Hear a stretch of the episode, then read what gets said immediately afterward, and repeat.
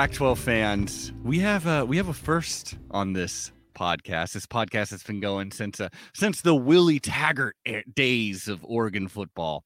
Um, so as y'all know, whenever we go against uh, another opponent, uh, we like to offer them if if they kick the crap out of the Ducks or if they really embarrass the Ducks, we offer them a platform. Come on the podcast and, and we'll let you gloat all you want, you know.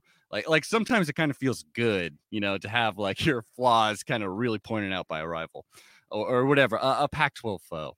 And uh, we had a wonderful guest, of course, as y'all remember, uh, Avery Grapes, uh, Avery of the No Truck Stops podcast, a pod y'all should be listening to, especially uh, for Pac-12 basketball coverage. It's been really, really nice listening to that. But oh, oh, just a wonderful podcast in general, covering this crazy, messed up, uh, backstabby conference that we all know and love.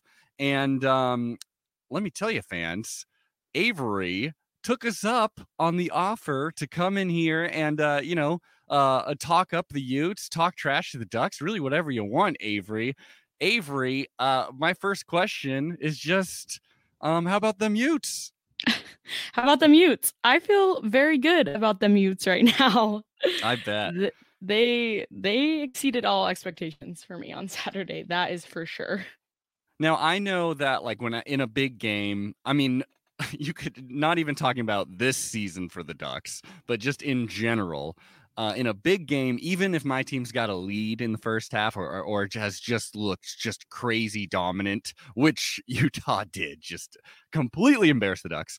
Um, I still kind of got that pit in my stomach of like, oh, this is going to be embarrassing if the other win or if the other team just turns it on and pulls a, you know, um, TCU Oregon Alamo Bowl situation.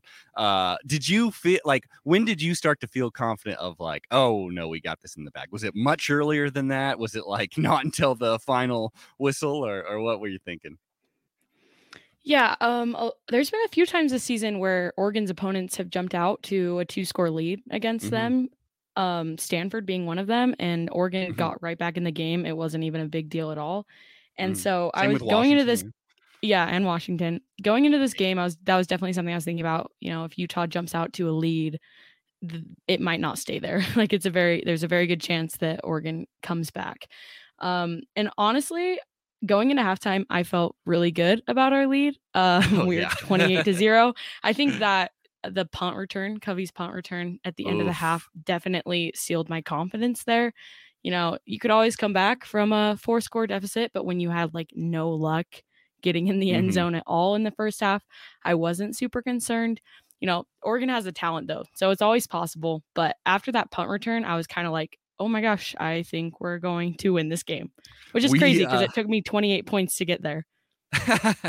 and um yeah and we on our podcast we already uh you know broke down this game uh you know cried a little bit. And i i too said that was the moment i was like oh no no there's no chance. That was truly such a back-breaking moment you know? Um and uh, we got to say you know uh great performance from utah and really it was interesting because Cristobal, you know, he's really transformed this team into more of a, you know, grind it out like you know uh, get three four five yards on the ground or, or like big running yard uh chunk yards but just like be physical tough blah blah blah. Utah's been that for a very long time and i think just uh you know thematically this really did feel like uh such a whittingham moment of being like no i'm the old school you know like tough guy in the pac 12 it felt pretty big for him. Is this like I, I, where where would you think on the top of your head this would rank for all time Utah wins? Is this like a top 10, top five? what, what is it? Uh, this is without a doubt the biggest win in the Pac 12 era for Utah. Mm. I don't mm. really think there's an argument there. Um, mm-hmm. As for all time for Utah, it definitely, I would say it's a top five win. Um, there's obviously. The 2004 season when we went to the Fiesta Bowl and busted the BCS and beat Pitt there. That's a huge win, not over the best opponent in the world, but like bust being the first team to bust the BCS is a huge accomplishment. Mm-hmm. Um, and then obviously again in 2008 when we beat uh, Alabama, Alabama in the Sugar Bowl, which beating Alabama in a huge bowl game like that you can't take for granted. Course. is also like a huge win. But I would even say this is a bigger win than both of those. Um, just because I think this is going to be the biggest thing so far that has happened for Utah recruiting. Um, Utah Mhm. in the Pac 12, I think the last few years has proven that it deserves to be here, but this is kind of like that cementing point that they made. Like, no, we're the best in this conference. You know, this might not be the best year for the Pac 12, but like we can blow anyone out in this conference. So I would definitely put it in the top five. And I think it has an argument for number one all time. Oh boy, wow. Yeah. Over uh, Alabama, we're blushing Over- over here. Yeah, you should. well, and uh, it'll be funny, like uh depending on how the season goes, from like the for the rest of time, uh Utah fans will then have to defend uh, how good this Oregon team was in 2021. Like you don't get it. This was a oh man, wonderful team. they beat Ohio State. Um, and uh, I'll tell you this: some Duck fans were hoping, like, you know, if, if they beat us again, if we make it to the Pac-12 championship game, and if they beat us again, um, let's just hope he goes to a Rose Bowl, uh, beats whoever he plays in the Rose Bowl, and then he thinks, you know what, this is a great time to retire. like that's what we're really hoping for. yeah, I think most of the conference is hoping for that for sure. And then uh, I mean, um, what are the moments that, that really stick out into your mind of just some that'll you know be on the uh, on the scoreboards before uh, Utah plays Oregon some other time in the future? well, like I said, the punt return by Britton Covey is is probably the Ah. moment. Um, I think that like was a very good at summing up what happened in the game. Honestly, I think the coaching uh differences here really told the story. I think it was very clear that Utah had the better coaching plan and executed it way better.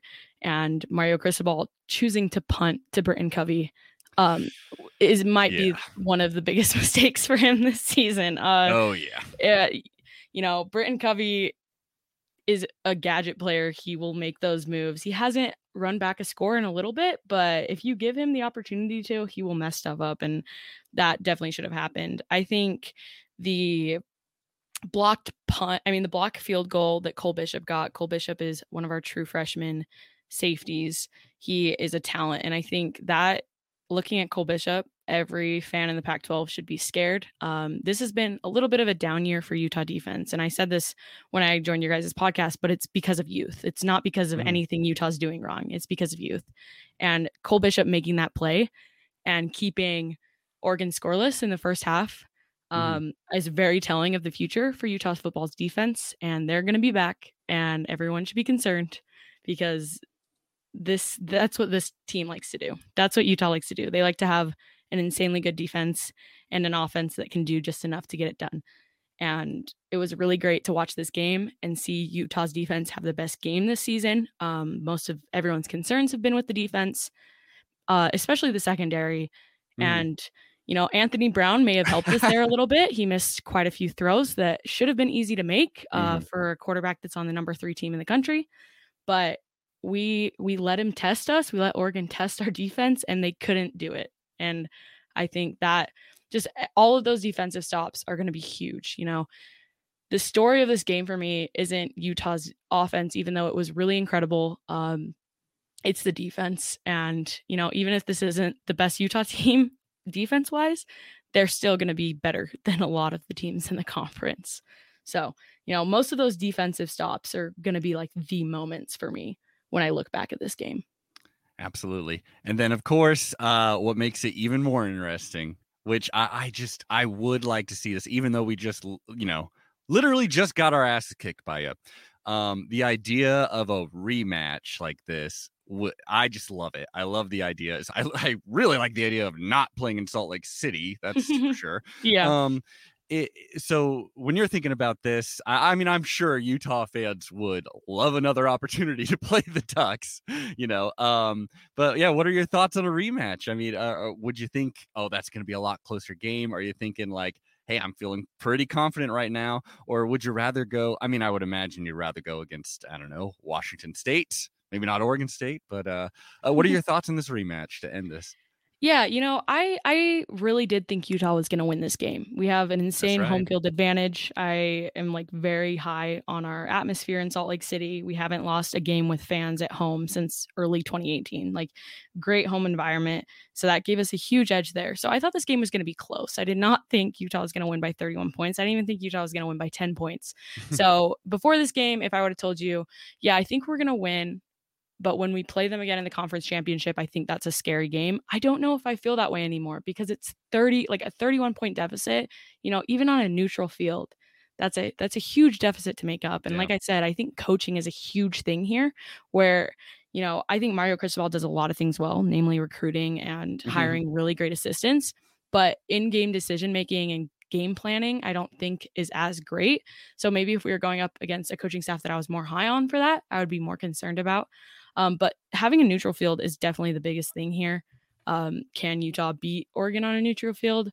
I'm not I'm not 100% sure, but like this huge margin that we beat them by makes me feel a little bit more confident. There's also that stat um, that's been going around. I believe it's in seasons where the Pac 12 championship matchup played each other in the regular season. The team that won the first game won the championship five out of six times, I believe is the mm. stat. So there's that. But I want to say the six is, I think, uh, 2014 when Oregon played Arizona, lost Arizona, and then played them again. Yeah, I, that's I probably what it is. I'm yeah. guessing that's what it would be. Um, but there's also the stat that only one Pac-12 South champion has won the Pac-12 conference right. championship in the era. So that's kind of scary. Um, I, I also the, rematch... the, fact that uh, that 2014 team had uh, Marcus Mariota and this team has Anthony Brown leading. Exactly. yeah. Yeah. Definitely not as scared about the quarterback situation. I think a rematch would be super interesting. But if we're being honest, I much rather play Oregon State.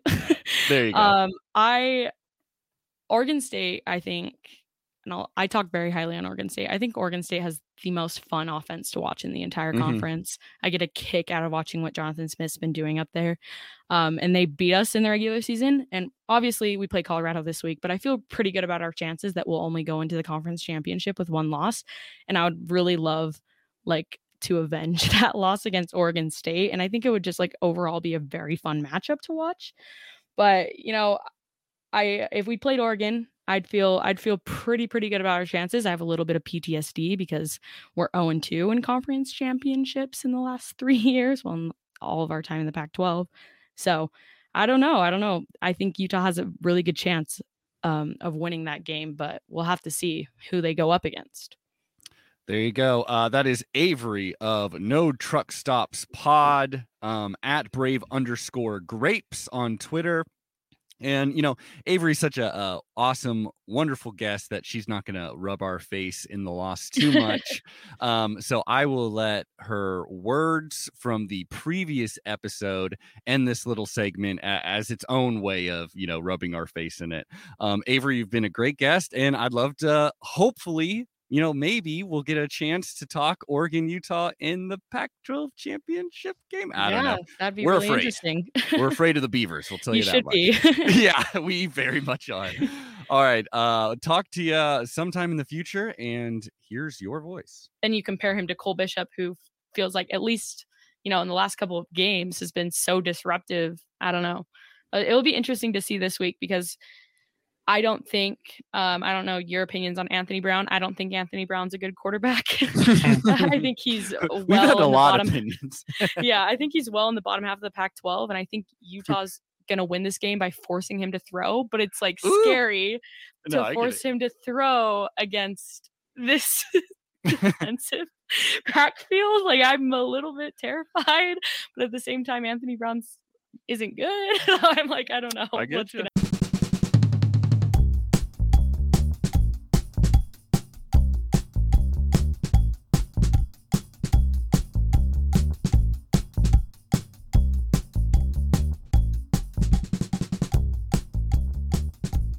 Welcome, Quack 12 fans. Oh man, we've got, I mean, possibly the biggest game uh, of, of the millennium coming up here is what it kind of feels like.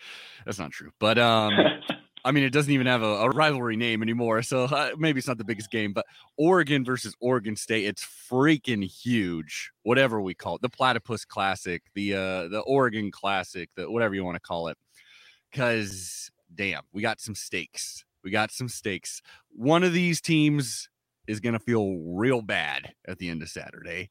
And uh, I mean, obviously, we are a Oregon Duck podcast, so we'd rather it be the Beavers. But our wonderful guest here, uh, we've had on over the years many a times to talk about Oregon State. Uh, there's been times when Oregon State's embarrassed us. The reverse has been true. It's actually been a pretty good back and forth which is saying something uh, when you consider that Oregon State, you know, has not got that Phil Knight money. They just got like good, hard football hearts. Is kind of what it feels like a lot of the times. And uh, I mean, how can you not like their coach? Even I feel like even most Duck fans, most of the Pac-12 really likes what he's doing down there. Uh, and I, I gotta say, so Travis Johannes um, uh, you can see his his tweets on building the dams Twitter account. Uh, he's just a friend of the show. Really knows his beavers. Uh, Travis, how you doing before this big game? You know, I'm doing all right. I'm a. it's it's a. if you told me coming into the season that going into the last game, Oregon State would still have a shot at going to the Pac-12 championship game, I would have taken that in a heartbeat. So yeah, exactly, yeah. Uh, and, and, I don't know. We we were talking a little about this before, but um, uh, which fan base would be more destroyed losing this game, more, more upset, you know? And I, I kind of feel like it'd be Oregon, just because uh, even though a lot of people, you know, a lot of Duck fans didn't really think oh the the national championship is a place where we deserve to be the playoffs and it's a place where we're definitely going like a lot of people were a little shaky on that but when you're told that, that that's a possibility the whole time going from that all of a sudden to an alamo bowl would be not very fun but i don't know i don't know how would would oregon or oregon state fans you got all your eggs in this basket or you just stoked to be there what are you feeling uh, i think i I, I think a lot of it, honestly, is going to come down to the Apple Cup on Friday. I think if if UW can can pull that off, which yeah, I don't know, I I don't know what what what's going on up at UW, but I also don't know what's going on at, up at Wazoo. It's that's that one's hard to figure out. But if UW pulls that off, then the, then the uh, then the the game on Saturday. I almost called it the old name. Um, yeah, I know. That, that, then, then that game, for a while. then that game uh, lines up for the uh, Pac-12 title game, which I think at that point, I think Oregon State fans would be a little more heartbroken to lose, just because you know Oregon Oregon's been there um, mm-hmm. at least once, maybe twice. I don't really know. not keeping track. Um, I'm not. Yeah, I don't really. I don't really follow those sorts of things. But Oregon State, on the other hand, um, hasn't. And honestly, I, when, when did they start that game? When did the that when did the Pac-12 title game become? Because I don't oh. think Oregon State has even come close to sniffing it. That's right. I want to say was it because it 2011 is that it? Like right when the Pac-12. Okay. Yeah, that... yeah. So right, right about before Oregon State really went in the pooper um, for a few years. Um, so yeah, I think I think at that point, if it's if it's lined up for the for that for the uh, Pac-12 title game, I think I think Oregon State fans are going to be a little more hurt. Now, it. Otherwise, yeah, I don't know. If it's just if Wazoo pulls it off and then that's not in line, I, I don't know. Probably, maybe Oregon. I'm not sure at that point, but yeah, I think the Apple Cup is gonna is gonna play a big role in some of the feelings, the extra feelings coming Saturday. Well, that, that's nice because you're giving us a little extra uh, encouragement to root for Washington State, which we didn't need it, but yeah, sure. um, all right. So, it would be sorry. It would be funny though if Washington State won and then Oregon State won, and Washington State was in the Pac-12 title game after what they've been doing up there with. Uh, yeah. Yeah. That would be funny too. And I was actually talking to uh, Avery, who's a uh, Avery of the No Truck Stops podcast, and she's a big Utah fan. And she was saying, like, uh, honestly, I think we'd rather, like, a lot of you fans would rather play Washington State just because, uh, or no, I think they said they'd rather play Oregon State because it's like the one Pac 12 team that really beat them, you know, and you can like check that off the list, kind of. So I, I don't know. Was, or maybe it was just an extra insult to Oregon that she wanted to pepper in in that interview. I don't know. After just destroying our team. Um, and, and you know, if transitive wins are a thing, then the Beavers should be just coming in cleaning up. Uh, they're not, but we'll see what happens. I was I was actually thinking about the transitive win things, looking at both who oh. who Oregon State has lost to and who Oregon has lost to, and it makes there. If there's ever an argument that transitive wins don't mean a damn thing, that's it right there. If you yeah. look at, we lost to Colorado, Cal, and Wazoo, and I think Oregon beat all three of those teams pretty handedly. Uh, you said Cal, Wazoo, and who's that other one you lost to? Colorado. Colorado. Colorado. That is right. That, that is well, that is a confusing season. But but Reser Stadium, once you get there, your ass is getting kicked. We know that this season. Thank God. That's, yeah. yeah, yeah, yeah. That's yeah. You guys would cue those fog machines again, like you did last time, and then things would get a lot harder for. We all know you did it. It's all right. What I think is hilarious is that the only road game that Oregon State won was at USC, the place that they hadn't won since 1960. it's like just a total inversion. Yeah, it makes it makes a lot of sense. Just don't don't think too hard about it. Makes Pac-12 sense, sure. yeah. and so uh, we're going into this game, Duck fans. I'm sure you're so nervous. Um, what may ease your pain, I don't know. What may ramp up your anxiety is really diving into this Oregon State roster, and that's what we're going to do with our friend Hythloday of Addicted to Quack. Uh, follow him on Hithlod on Twitter at Hythloday, H Y T H L O D A Y. Number one, uh, Hythloday, why don't you walk us through this? Uh, well, let's start with the quarterback. Um, there was, uh, uh, you know, obviously, you know, some some Sturm and Drang about the position over the offseason. We had a hard time pinning it down. I think there were some guys who were injured during fall camp. Um, but uh, for all of that, it's been Chance Nolan the whole way. Uh, what have you thought about Chance Nolan?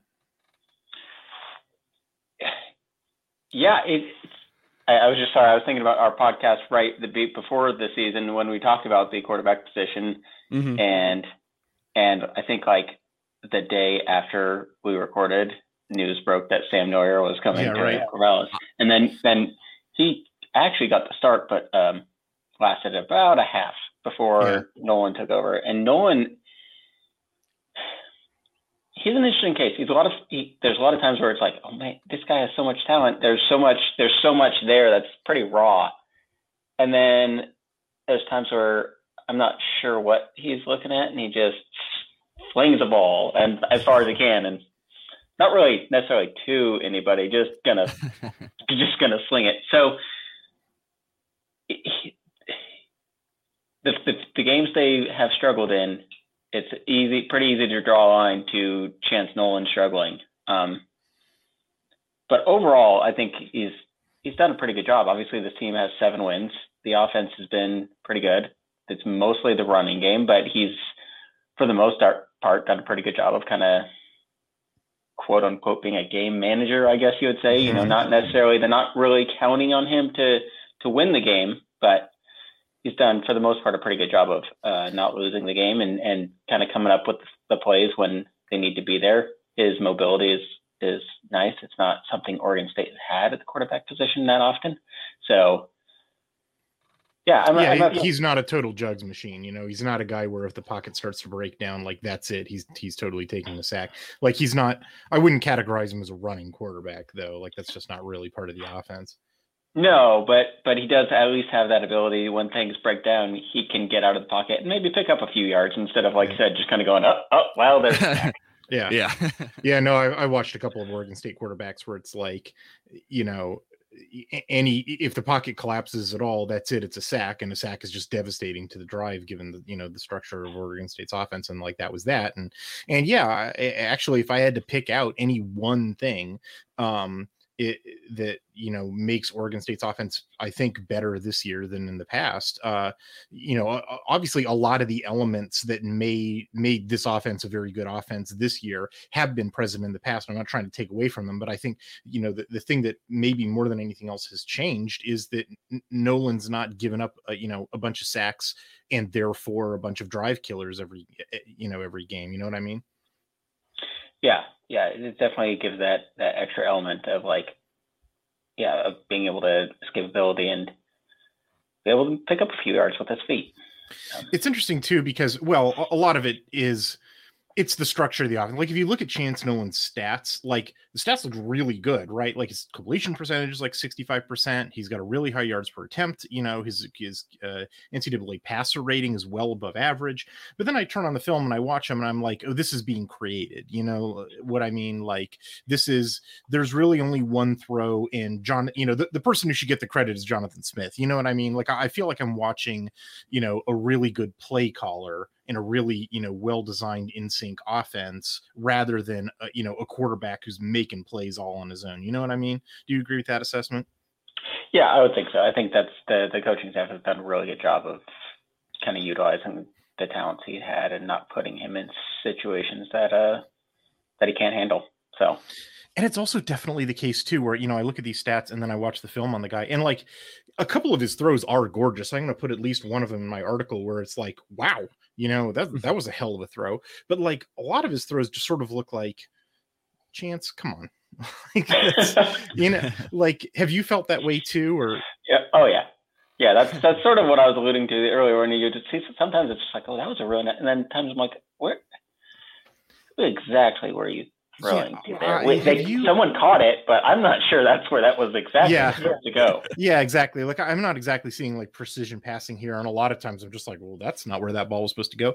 Um, have you I'm a big ever- fan of Noyer the Destroyer too, so I I was kind of bummed they didn't make it Mm. the whole time. I, I was wanting Noyer to just lead the team the whole way. Personally, I was excited for that, but no. Travis, have you ever, you know, figured out a, any kind of rhyme or re- I have not been able to. Have you ever figured out any kind of rhyme or reason for why sometimes he'll make a really good looking throw and why sometimes he'll make a really bad looking throw? I, I can't find any real correlation. No, I, I wish I wish I had an answer. I tried to think of maybe something I could make up, but I got nothing. And I Yeah, I, I got I- nothing I, I too. think I think the problem is nobody does because maybe if, Yeah. if someone could have kind of isolated what's going on there, you know, you- maybe they could have uh, the coaching staff could could figure out and change it. But I, I don't. Yeah, it doesn't. It does. There doesn't seem to be a whole lot of any any sort of. It doesn't make a whole lot of sense. I bet guess. you there are Yeah. a lot of throws where he throws them and he goes, "Why did I do that?" Like immediately afterwards is my guess.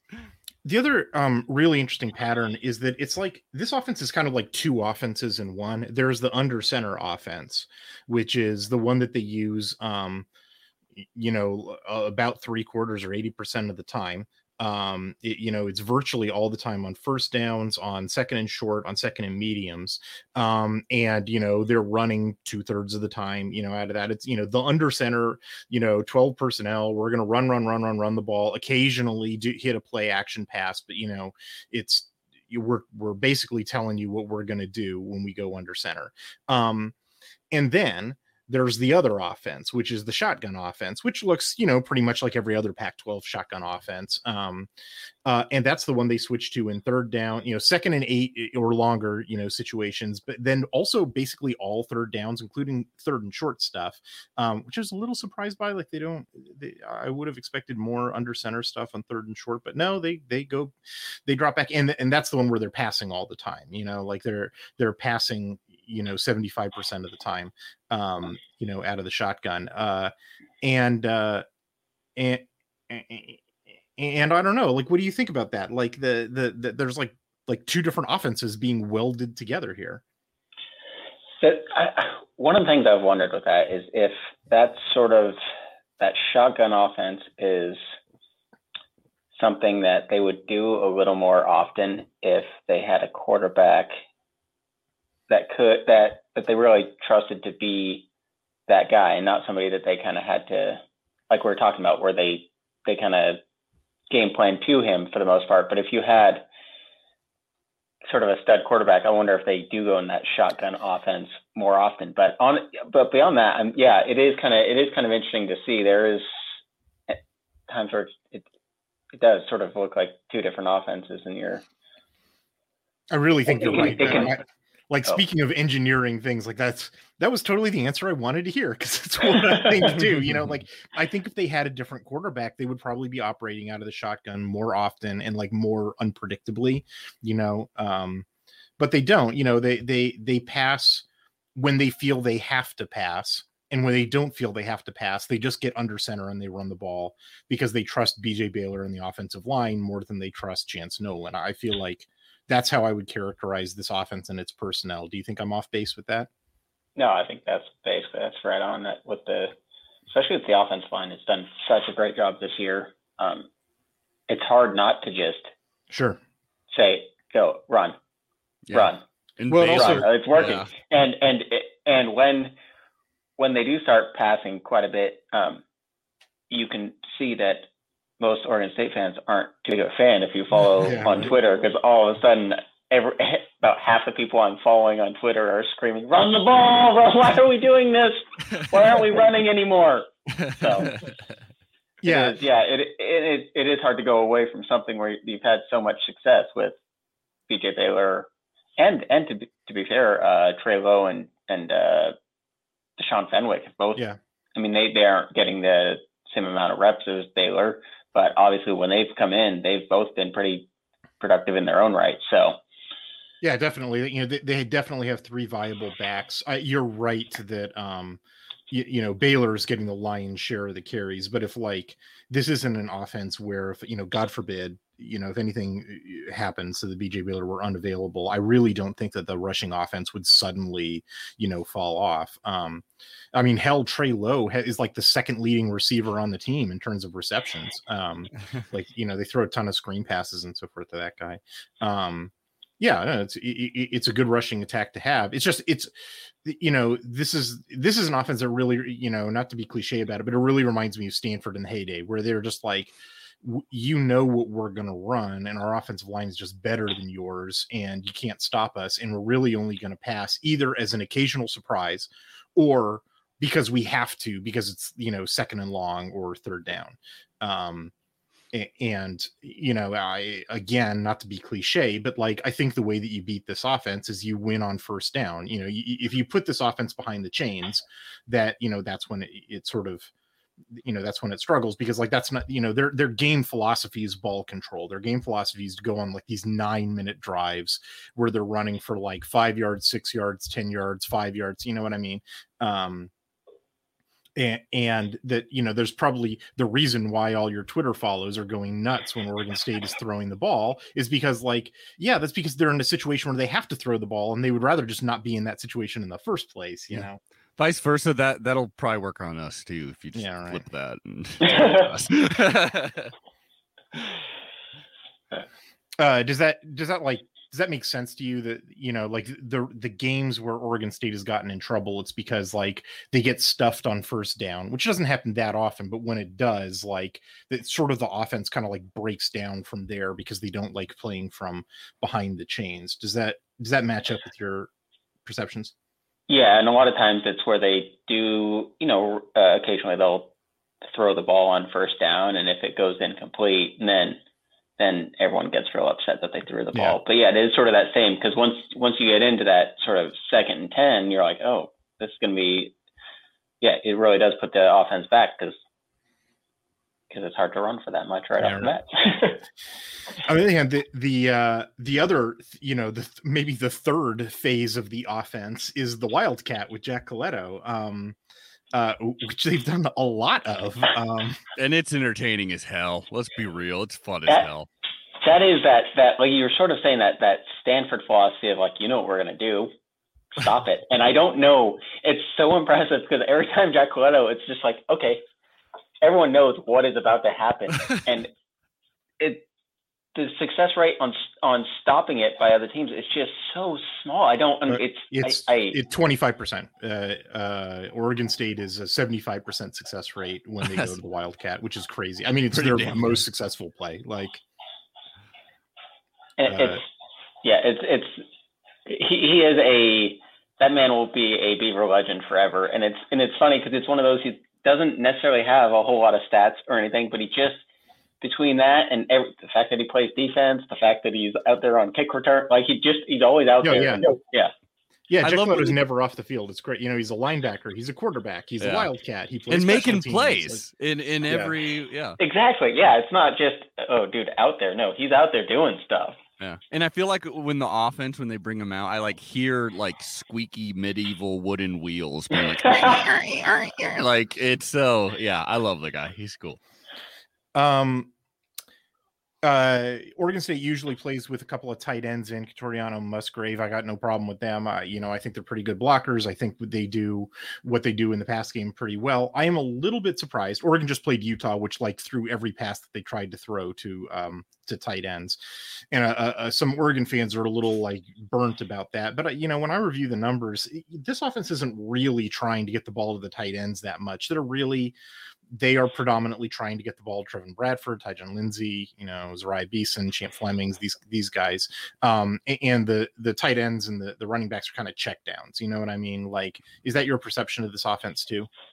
Yeah, for sure. I was actually having a conversation this weekend about that with with a friend. Is like what the announcers always talk about how great our tight ends are, but we don't really seem to utilize them in the pass game. So yeah, it is sort of that they they are great blockers. Um, but I, I, I does feel like and I don't know what it is, but it does feel like that's a missing element of the offense where probably could get a little more out of them in the passing game.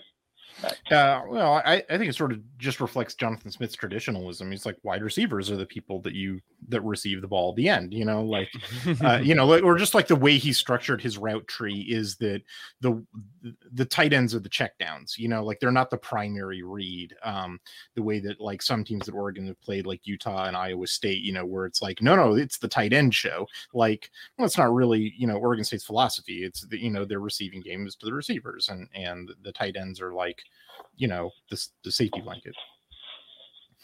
Um, let's talk about the offensive line. Uh, it is first of all you predicted the offensive line exactly correctly in the offseason congratulations travis um, the, i don't remember uh, most of the things i predicted in the offseason i think i said seven wins uh yeah all right. Well, um, I hope I'm wrong oh, on that. Oh, yeah. I hope, I hope, we get one more at least. No, no, but, you can't change it. You can't change it.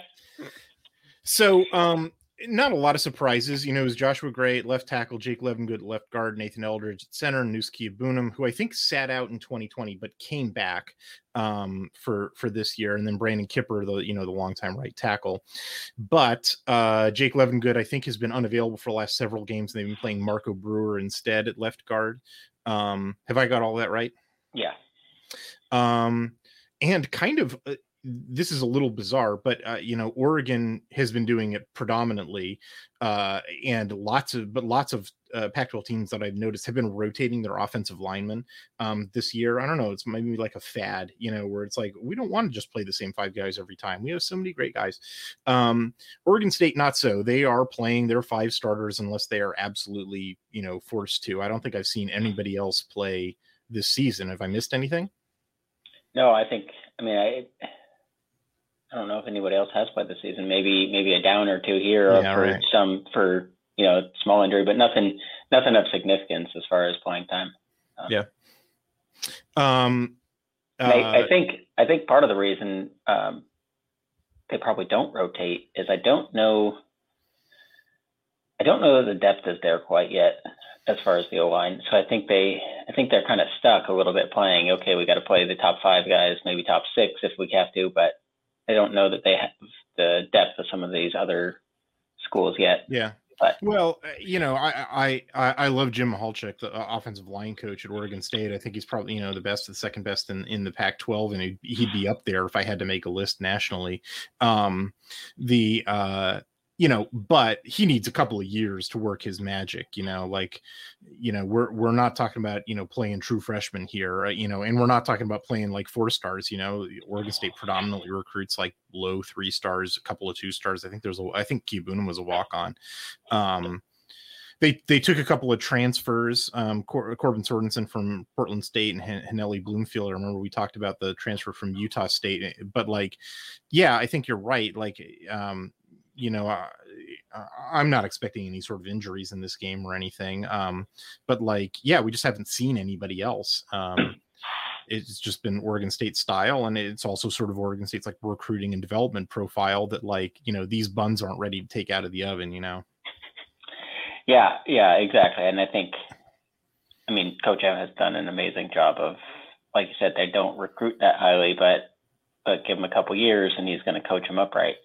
And actually, to to your point on the transfers, two of the at least two of the starters now both Kipper and Eldridge were transfers as well. So that's right. Where did Kipper transfer from? I know that Eldridge transferred from Arizona. I think along with or the year after Michalczik. I didn't know that Kipper uh, was a transfer.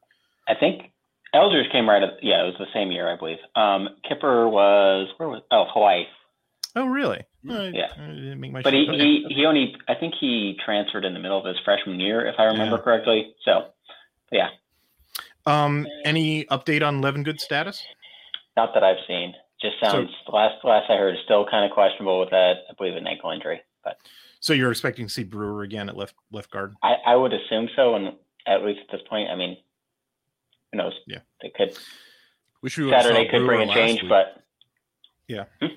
Oh, I yeah, said been, I wish we saw Brewer last week. That'd be nice. Um, oh, how amusing! Because the quarterback has the same name. Do you suppose they're related, Adam?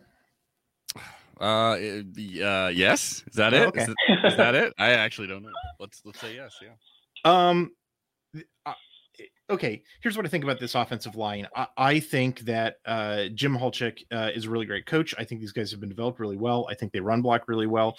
I still think there are athletic limitations. I still see them getting run over. Um, and I think one of the, you know, in, in pass protect, they don't give up a lot of sacks for reasons we've sort of talked about before, but I do see them give them a lot of ground. Um, and uh, and one of the reasons why I think they run much more effectively uh, under that's the biggest difference when they switch from under center to uh, the shotgun is that they still try to run sometimes out of the shotgun, but they can't do it. And and the reason they can't do it, in my opinion, is because they take the tight ends out of the box, and the tight ends are actually really necessary for this run game. I, I don't think that the the offensive line alone is getting this stuff done. Um, and so, even though I, I want to praise the offensive line, I still have some criticism for them. You know, that's that's my take. Do you think I'm off base?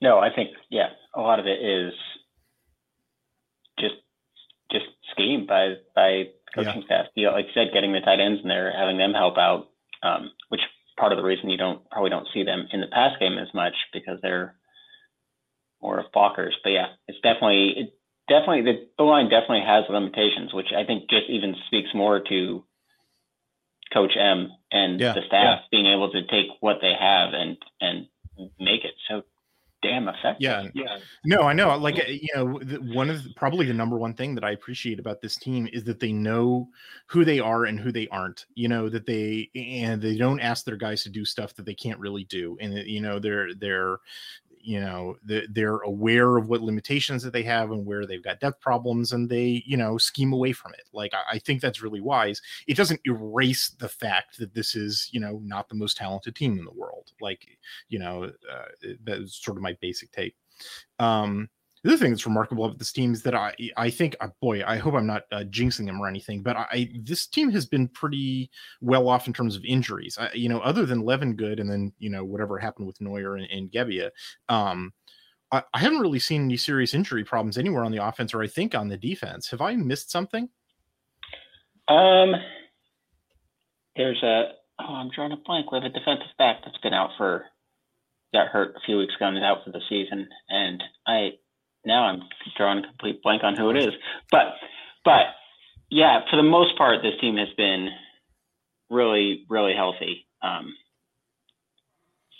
so well, let's, yeah, let's cross our fingers that that continues. Like yeah, yeah it's it's one of the things we get to the end of the year and like usually i can make a one-to-one you know connection for like this team is doing better than anybody thought. Well guess what? They didn't have a lot of injuries and this team is doing worse than a lot of people thought. Guess what? They did have a lot of injuries and like i feel like i'm the only person who tracks injuries and can tell you that but anyway.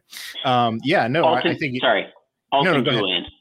oh Alton yeah right. There we go. There you go. I, I, there you go. I, sorry, that's been bothering me. I knew it, and it was just sitting in there, and I, had to. Yeah, I know. This defense is often in a nickel, and I had six guys recording big stats, and I was like, there, "There's something missing here." But yeah, you're right. Julian's man. Well, we'll talk about the DBs in a minute, but I just just finish up on the offense. Like, I think it's another like credit to the staff that they've, you know, that that like they haven't had to have their depth tested you know like they're playing pretty safe you know the guys are not real cavalier with their bodies they're not you know no one is not making throws to wide receivers that are about to get them destroyed you know what i mean? Um you know the the the run game is fairly safe and you know they they made it to the end of the year you know pretty healthy and i think that's you know again a credit to the staff. Yeah i think uh the biggest injury is is is like you said, it's been Gebbia who's been out all year after last year's game against you guys with where a lot of Oregon State fans and I can't I don't remember who it was, or a lot of Oregon State fans are still upset with the defender who kind of pulled on pulled on Gebbia's leg there and yeah. Uh, well, yeah. Uh, I'm sure, I'm sure Cristobal told him to do like. Yeah, it was. That's leg, exactly yeah. what it is. Yeah. yeah. Well, then Chance we, Nolan we comes it. in and wins it though. So there you go. Maybe it was Chance Nolan who paid the Oregon player. Mm, this is the kind of conspiracy theories this show's all about. Yeah, I'm playing. I'm I'm planting the seeds. Uh, Travis, I want you to repeat that. Anyway, yeah, there we go. Um, let's switch over and talk about the defense. Um, obviously there was a coaching change. Um, do you think the the problems on the defense were Tim Tibesar's fault? It appears so. Like I, I going into like I, I was definitely on the there needs to be a change at some point about halfway through the season. I didn't think we would see this drastic of of a change as far as what's um what's taken the what's what's happened on the field. Now, part of that is the first game was against Stanford, who is like on their eighth string quarterback, and yeah, right. their offense is terrible anyway. And is also uh, a world beater. Great team, really up there. Pac-12, just top tier. Yes, I agree. Yeah, yeah. uh, but then you know Arizona State has a has a pretty good offense, and and Oregon State shut them down as well. So so it's hard to say 100. percent It's all on Tim Tibesar, but it appears at least a large chunk of it was. And I, it's it's yeah, it's it's been absolute night or day. The, I mean, the past two games, they've the defense has given up 17 total points. There were like quarters with Tibesar where they're giving up 17 points. So it's it's yeah, yeah, like one I, one of those touchdowns by Arizona State was you know off a block oh, punt where they had to go like four yards. You know, yeah, like, you know, no defense yeah. is really going to stop that. Yeah, so so really the the defense has given up basically 10 points in the last two games. Yeah, and I mean, to be perfectly honest, I, I disagree with that assessment. I, I am seeing base like exactly the same defense, and they just played, you know, an Arizona t- State team that's like his quit. Like they're, like I, just finished watching that film, and I was just like, this uh, this team's packed it in, uh, and so I, I wouldn't be, you know, I don't know. Like, I mean, Trent Bray's got a good pedigree. I actually wouldn't, you know, don't think Oregon State would be making a huge mistake if they just like took the interim tag off and kept him. Um, I guess where I was going with this really is that like th- this Tibesar's defensive structure, which basically Bray has kept, like I, it's like structurally they haven't really changed anything. I don't think. Or actually, let me stop there and ask you that question. Do you think that they have structurally changed anything under Bray? Not really that I've noticed. I, I admittedly I haven't looked that far into it, so I can't. I, am probably not the best to answer that. Well, I've but just, you're I've just you're been like, oh, same... this this defense looks a lot better. They're playing a lot better, and I don't know. Yeah, yeah. I mean, you're seeing the same players, right? Like, yeah, yeah, yeah. Not like sure. he's been like, oh, finally, with that grouch out of the way, I can, you know, these other players who are way better, who I've always wanted to play, I can plug them in instead, and they're going to kick it. Like, that's not, you know, what's happened. It's the same dudes. Yeah, the only the only one I, I, I, have sort of noticed, and part of it was because Avery Roberts got hurt last game, but mm-hmm. even the past two weeks, you've seen a lot more of uh, Kyrie Fisher Morris, who's a linebacker. Mm-hmm. Um, and interestingly enough, and so so this is part of the reason where I do think I think part of it on Tibesar, even if it's not structurally, I, I think the defense had just I don't I don't they just didn't respond to him for whatever reason. But um, right around the time that uh, that Tibesar was let go. Kyrie Morris, you know, who hadn't played much under Tibesar, tweeted out the same thing that that uh, uh, Jonathan Smith tweets out when we get recruits. Just tweeted out, "Damn right." so I don't. So I don't know. And then and then since then he's played a lot more and he's looked pretty pretty dang good. So, but but yeah, for the for the most part, it doesn't seem that there's a whole lot of huge significant changes in structure or anything like that as far as yeah i mean but i do wonder if how much of it is just sort of them responding to the coaching different and i don't know yeah yeah it's always difficult to suss that out like because you know you're not in the locker room you don't know what kind of like energy you know and and responding to coaching that you're seeing and and when you have a sample that's as small as like stanford and uh in my opinion packed it in arizona state team it's like you know how how well are you really going to be able to disentangle that? I mean, structurally, I'm seeing the same sort of like you know when when the offense has two tight ends they put in the nose tackle and play a 3-4 and when they have you know one tight end they play a you know a 2-4 um you know they're they you know they they they put in a nickel and they take out the nose um which you know a lot of teams do that you know you're always seeing two inside linebackers which is basically you know almost always you know roberts and Speights but then you we've seen mixed in you know fisher morris you know more and more um you know, they always have two OBs on the line, you know, which were basically been Hughes, Murray, and, and Sharp, you know, virtually every snap. Um, you know, the the defensive lineman. Actually, I haven't seen much of Isaac uh, Hodgins. Is there? Let me stop there. Is there? Oh yeah, yeah. injured that, or something? Good point. Yeah, that's one we didn't bring up. He hasn't played all season. Yeah, that's what's you got the story there because he was like their leading yeah, and, defensive lineman going into the year. I cannot remember what the injury is off the top of my head, but yeah, he mm-hmm. just they they were hopeful that he might be able to come back by the end of the year, mm. but it just it, it never really. He so far he just hasn't. We had foot surgery. That's what it was. Yeah. Foot mm. surgery. Is he the so, is he the brother of the the receiver? Oh, that's cool. Yeah, yeah. So, yeah, he hasn't played all year. Um, but, so basically, but the uh, Keonte Schad, who kind of yes. stepped in the transfer, yeah, the transfer from Minnesota, transfer from yeah, uh, yeah, no, I think he's I think he's uh, Oregon State's best defensive lineman. Um, I might even go so far as to say I think he's their best defensive player. Period. Um, actually, if I said that, would you disagree with me? I would probably go Avery Roberts, but okay. But yeah, I, I but it, and and part of that is because it's a lot easier to see what Avery Roberts does a lot of time. You know, sure. tackles and sacks, and where defensive linemen, it's a lot of it's about just getting in there and plugging up holes, and you might not get the stats, but you've so. But yeah, he has been he has been really good for them. Um, it sucks that he's a senior and this is last year, but I feel like most. I, I feel like I, am not seeing a ton of defensive line rotation though. Um, you know, there's been a number of transfers out of the program. They, they have Skelton, who I think is their only nose tackle. Um, but like I feel like I've pretty much only been seeing Sandberg and and Schad uh, you know, and a little bit of Rawls. Uh, have I missed anybody?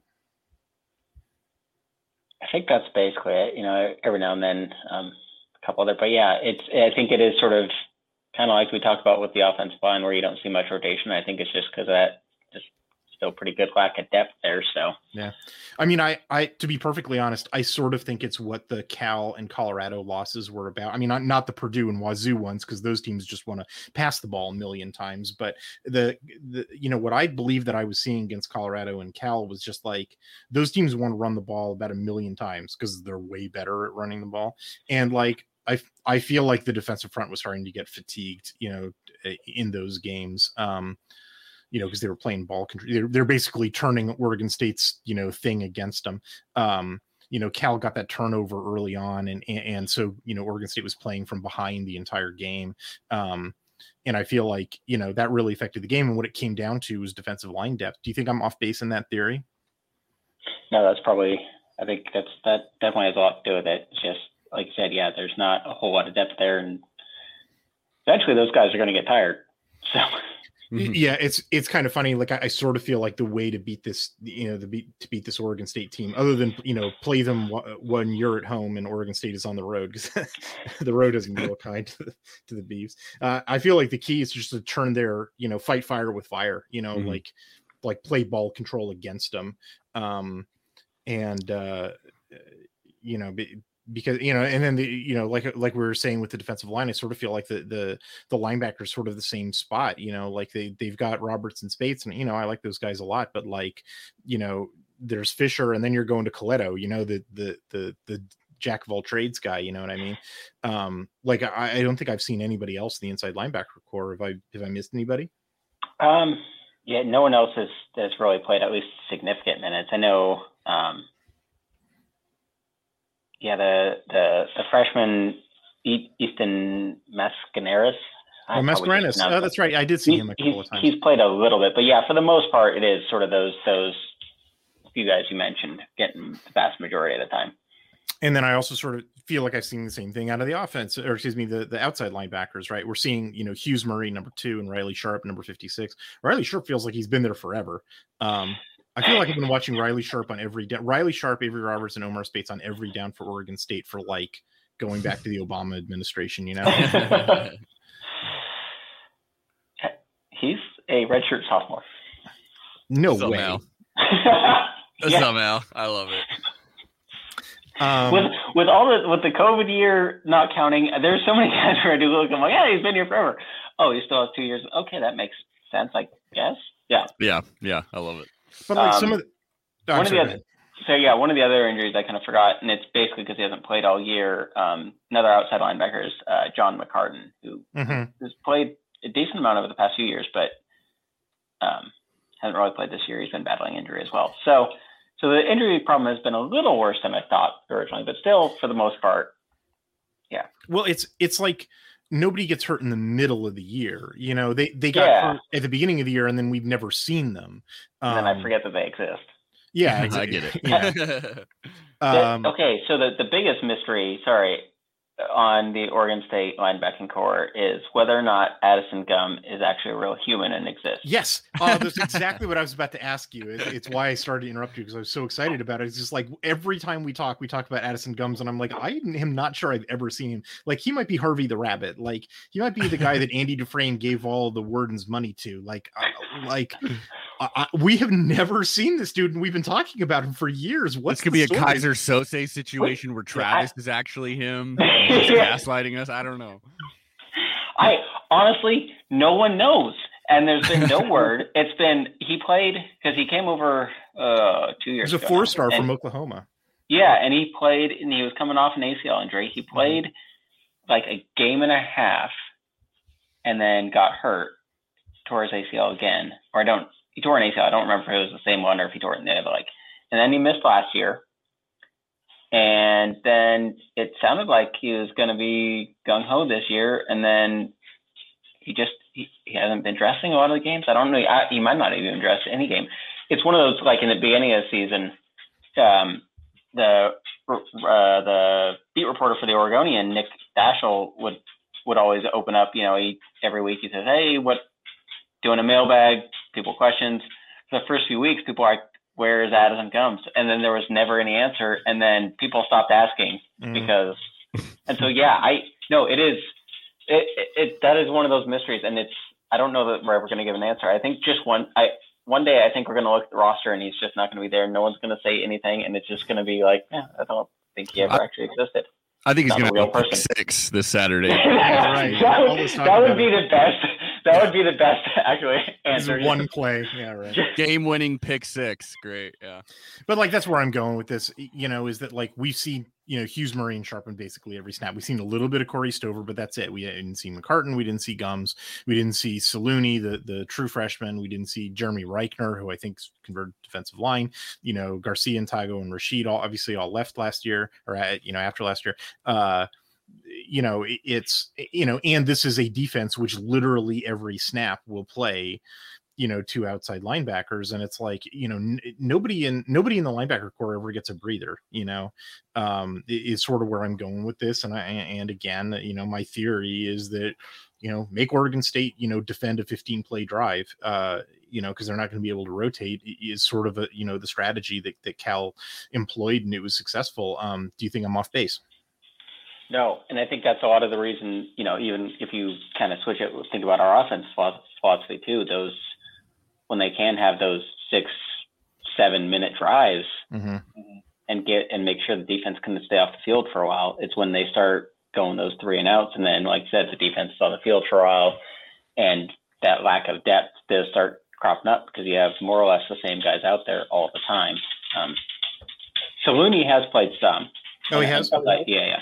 But oh yeah i see he's got nine tackles on the year yeah, Um, all right, let's talk about the defensive backs. Um, so you mentioned it's Alton Julian who's out, right? yeah. Um, I've been seeing uh, Rejzohn Wright as the you know the primary cornerback. Uh, you know the transfer from Laney. Uh, I think cousin of Nahshon Wright, who's uh, who's departed from the team. I think- Um, go ahead. I think they're brothers. Oh, And then brothers? Alt, Alton Julian's their cousin. Oh, oh, cool. I think. Um, we saw Yeah. The the one sort of new face or other new face in the defensive backfield is uh, Kitan Oladapo, who I remember we talked about over the summer. Um, but otherwise, it's all been pretty familiar back there. Keely Arnold, Alex Austin, Jaydon Grant. Um, and I think that's pretty much, you know, those six guys, and really only six because of Julian's injury. Otherwise, it would be five, you know, or four when they're playing a three down front um, and pull the nickel. Like, I, you know, not to, I'm going pretty hard at this theme here, but like, I don't see a lot of rotation in the defensive backfield. I feel like, you know, these guys are playing pretty much every snap. Do you, do you think I'm wrong about that? Yeah, no, or no, I agree. Um, yeah, there just doesn't hasn't been a whole lot of whole lot of uh, rotation in there, and I think one of the ones that I, I, I think people expect a little more of was the um, the Kansas transfer Elijah Jones, but he has not played much, if at all, um, at least that I can remember. I don't think I don't remember him getting any sort of Yeah, I, I time. remember. I, remember over the summer we had tabbed him as the new starting DB because he was or or cornerback because he was Kansas's starting cornerback. Um, a- and I just thought you know there's sort of a void you know in in Oregon State's backfield, and I was you know, but but you're right. I don't think we've seen him at all. Um, the uh, the what just just in general like what's your assessment of of how well the secondary is played it's been improved from previous years. There's still there's times where it's um, where it's not looked great, Mhm. but I, I think uh, again it's probably some of the coaching staff is at least the past couple of games. It seems to, and I don't know what it is, but all of a sudden they seem to be playing better the past couple of games. Yeah, right. But for the most part, it's I don't know. They don't do anything that's super exciting and impressive, but they're not terrible anymore. That's Yeah. pretty good. well uh, Which- you know which which is uh, baby steps. I mean, in terms of you know, like in terms of efficiency, the passing defense is Oregon State's second best quadrant. Well, obviously, their rushing offense is their best quadrant of play, but their second best at about you know fifty one and a half percent efficiency is the is the pass defense. You know, the, the problem is they tend to give up some big play. You know, some some like twenty yard passes. Like they don't they they don't give like full field you know passes like that. You know, that's what you get for playing a nickel, pretty much. You know, in obvious passing situations that you can usually keep the guy from running the field, but like you know if you need a 20 yard pass like you know they're they're giving them up at about you know an 18% rate which is pretty high like uh, you know i I- don't think this is the most talented group in the world but i you know I- i don't think well i don't know. Actually let me ask you that que- question. I was about to say i don't think that you can just air raid this team to death but then i was like but that's exactly what wazoo and purdue did. Um wh- wh- what do you can, can i ask you because that I, I think that wazoo game was sort of one of the big shock games in the pac 12 of the year you know because everybody's sort of expecting wazoo to go away and everybody's expecting oregon state to run away with the division and instead that game was like you know wow what a second half comeback and, and oregon state just couldn't stop wazoo's passing game what's your what was your read on that game and what happened in that game I don't know, but it did just sort of yeah. I I, I don't know if, if credit to the Wazoo coaching staff if they went in at halftime and realized, hey, look at this. We, I think we can. I think we can just throw it a lot, and and it'll work. And yeah, it did. but but yeah, I I don't really have a good answer for that to be honest. Um, I- I mean, it's crazy. Like they, you know, Wazoo came out with just throwing, you know, constantly in the second Hmm. half, and, and it's like Oregon State couldn't stop it at all. And I don't know, I don't know if Oregon is going to be able to replicate that given their quarterback situation, but like, I don't know. It was like crazy how how you know they couldn't really stop it at all. And I don't know. It's difficult. You know, the the defensive backfield is the hardest for me to assess in film study because if they're doing their job, you don't see, you know, you don't see the back end at all. On the other hand, I I feel like well, let me ask you this about the pass rush. I feel like on my tally sheet, I don't have a whole lot of quarterback pressure when they're only bringing four. I feel like this team needs to blitz to get quarterback pressure. Um, what do you think about that assessment? Yeah, there's not been much there at all. I think they went. I don't remember. I think they won a handful of games without even getting any sacks. Um, Mhm. And yeah, it's it's it's that's been the struggle for Oregon State a lot, a lot And over yet- the years, except for Hamilcar Rashed going Hamilcar, off right, a couple okay. years, Yeah. uh, going off a couple years ago, and just getting like eight sacks a game at himself. It felt like, but yeah, for the most part, the. But I mean, this is- you know.